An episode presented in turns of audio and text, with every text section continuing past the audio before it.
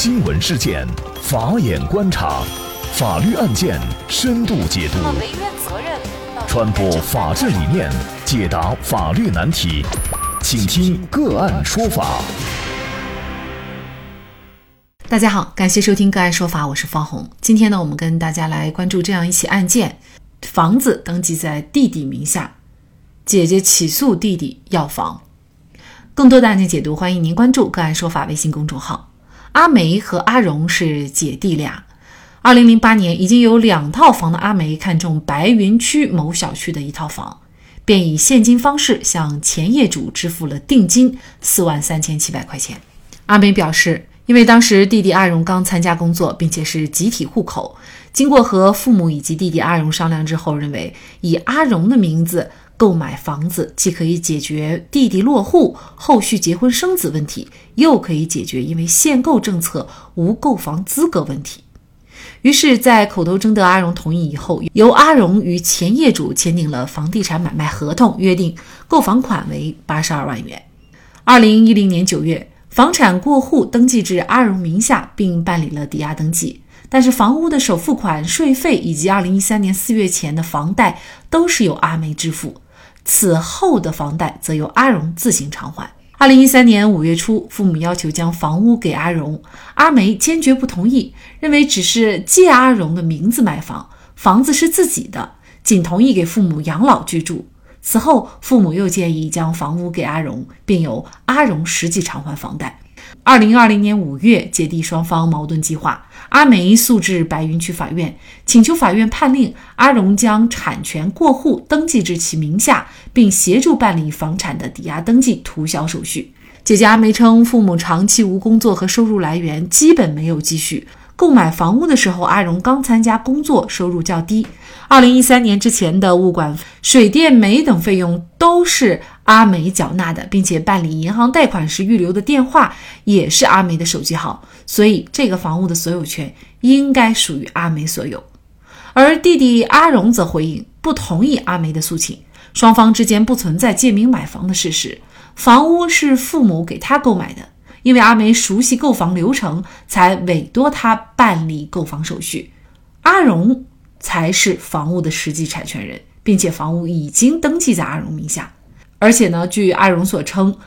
阿梅当时对阿荣还有父母负有一些债务，部分款项呢，等于是阿梅出资来抵偿所负的债务。阿梅在没有证据证明房屋产权登记存在错误的情况下，不能主张房屋过户手续。由于不符合购房条件等种种原因，可能就会出现借名买房的现象。但是在法律上，借名买房有没有法律效力？万一发生纠纷，房子又该属于谁？借名买房的法律风险可以规避吗？就这相关的法律问题，今天我们就邀请上海华勤基信律师事务所高级合伙人张毅律师和我们一起来聊一下。张律师您好，你好。嗯，感谢张律师。这个房子呢，目前是写着弟弟的名字啊，但是呢，这个钱却是姐姐阿梅付的。那现在姐姐就想把这个房子要回来，那么有可能要回来吗？这个房子到底是属于谁的？在法律上又怎么认定呢？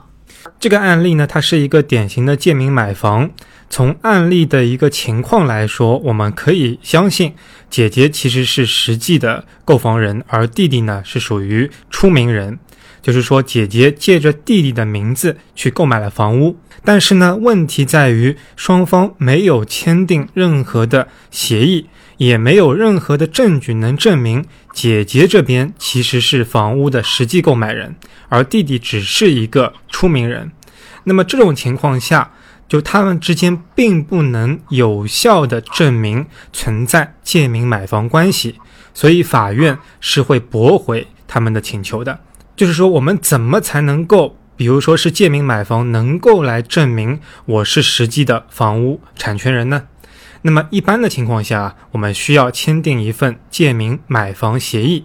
那么借名买房协议这份文件呢，能够实现证明双方之间就是实际产权人及名义产权人的这样一个关系，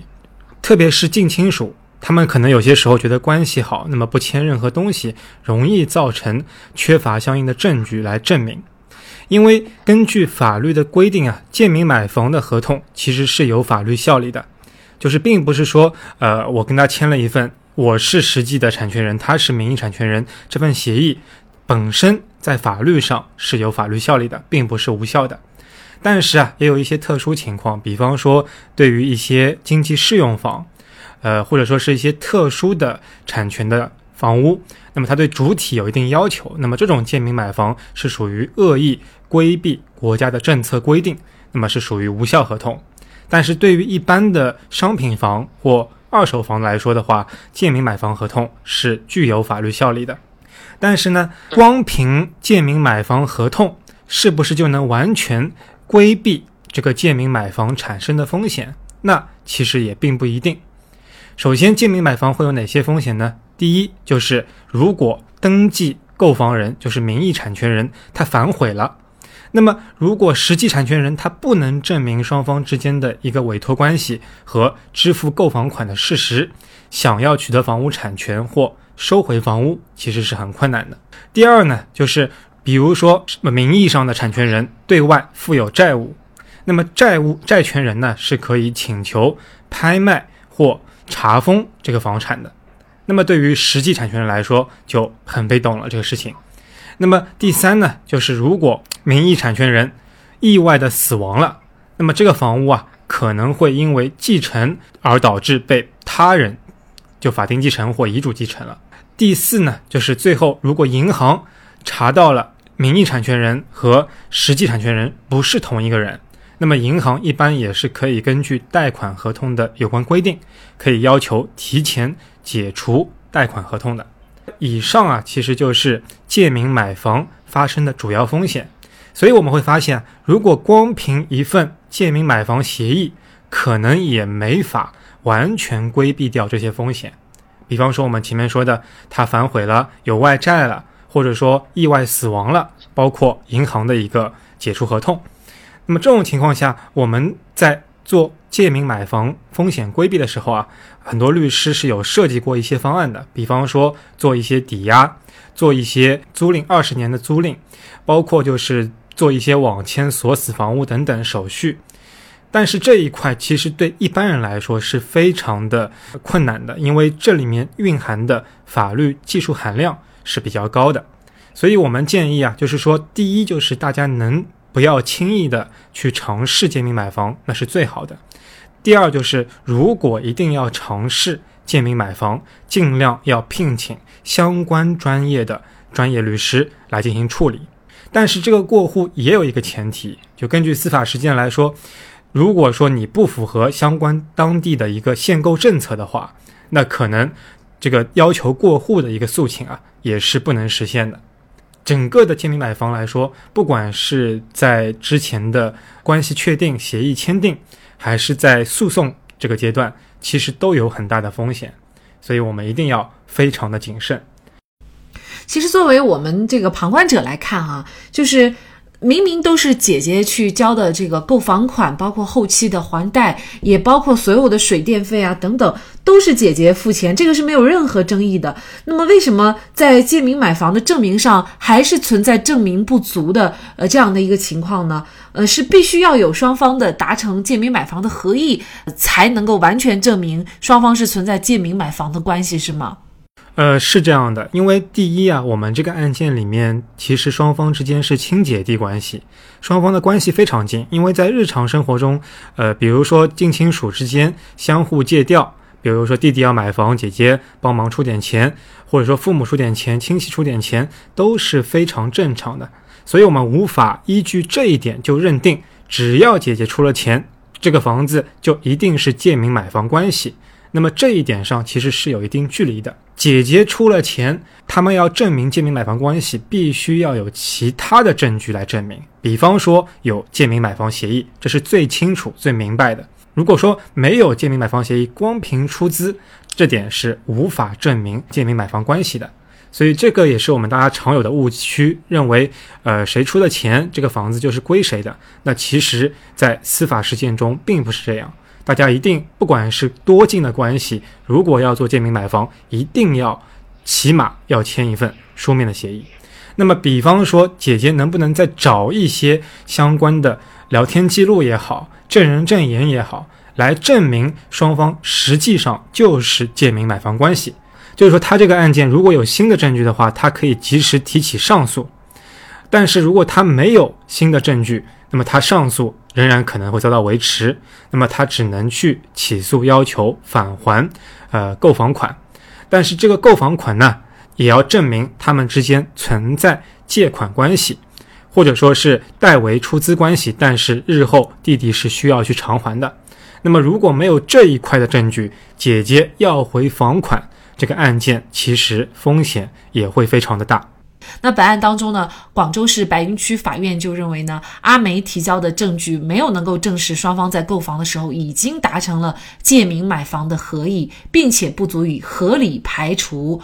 案款呢是属于亲属之间基于个人感情或者是亲情的资助、赠与或者借款的可能性，所以呢，最终法院是认为阿梅没有能够提供借名买房的书面协议或者是其他证据证实自己的主张的情况下，就应该依法承担举证不能的不利后果。最终呢，法院是判驳回了阿梅的全部诉讼请求。那么，可能作为阿梅来说呢，她觉得也很冤啊，呃，这个房子不是自己的，然后。呢，自己还掏出了那么多钱。那么刚才张律师也介绍了，如果阿梅想要回这笔钱，其实也不是那么容易的啊。是的，如果说他要要回这笔钱的话，他就是基于一个民间借贷的这样一个关系，就说明阿梅当时是将钱借给弟弟，所以现在要收回。但是民间借贷案件，法院要审查两个点，第一个点就是说双方存在借贷的合意。那光这一点其实就很困难了，因为阿梅跟弟弟之间，我估计应该是没有签任何书面协议的，也没有有任何证据指向双方之间有借款的这些内容，所以说阿梅对于借款合意这边的举证是非常困难的。然后第二个法院审查民间借贷的点就是资金的流向，这一点是问题不大，因为姐姐毕竟出了钱去帮弟弟购买房子，那么这笔出资是可以确认的。那么，如果姐姐呃无法证明借款合意，她打民间借贷仍然是可能败诉。如果说她在民间借贷也败诉的情况下，她可以考虑不当得利来进行补救，就是说以不当得利的名义起诉弟弟，要求弟弟返还相应的款项。那么不当得利呢，在法律上就是没有任何的法律依据，然后一方受到损失，一方获利。那么受到损失的一方可以要求无没有原因获利的那一方将相关的款项归还，这就是不当得利之诉。如果说民间借贷走不通的话，那么阿梅可以考虑以不当得利起诉，要求收回之前的购房款。那今天呢，我们也是遇到一位网友咨询说，她老公用同事的名字买房，结果呢，同事反悔了，房子不还了。那么这名网友起诉到法院，法院呢还不立案。想求助于我们的律师来进行帮忙，所以呢，通过这些案件，我们会发现，其实法律呢虽然是可以用来解决问题，但最重要的还是用来预防、防范风险。事先预防比事后救济更重要，这就需要我们大众多了解一些法律知识，或者咨询法律专家，这样就会避免花钱买了房，最终竟不是自己的结局。好，再一次感谢上海华行基信律师事务所高级合伙人张毅律师。那更多的案件解读以及呢我们的线上视频讲法内容呢，欢迎大家关注我们个案说法的微信公众号。另外，您有一些法律问题需要咨询，都欢迎您添加幺五九七四八二七四六七这部手机号的微信号向我们进行咨询，我们会将您的问题转给我们专业资深的律师进行解答。好，感谢您的收听，我们下期节目再见。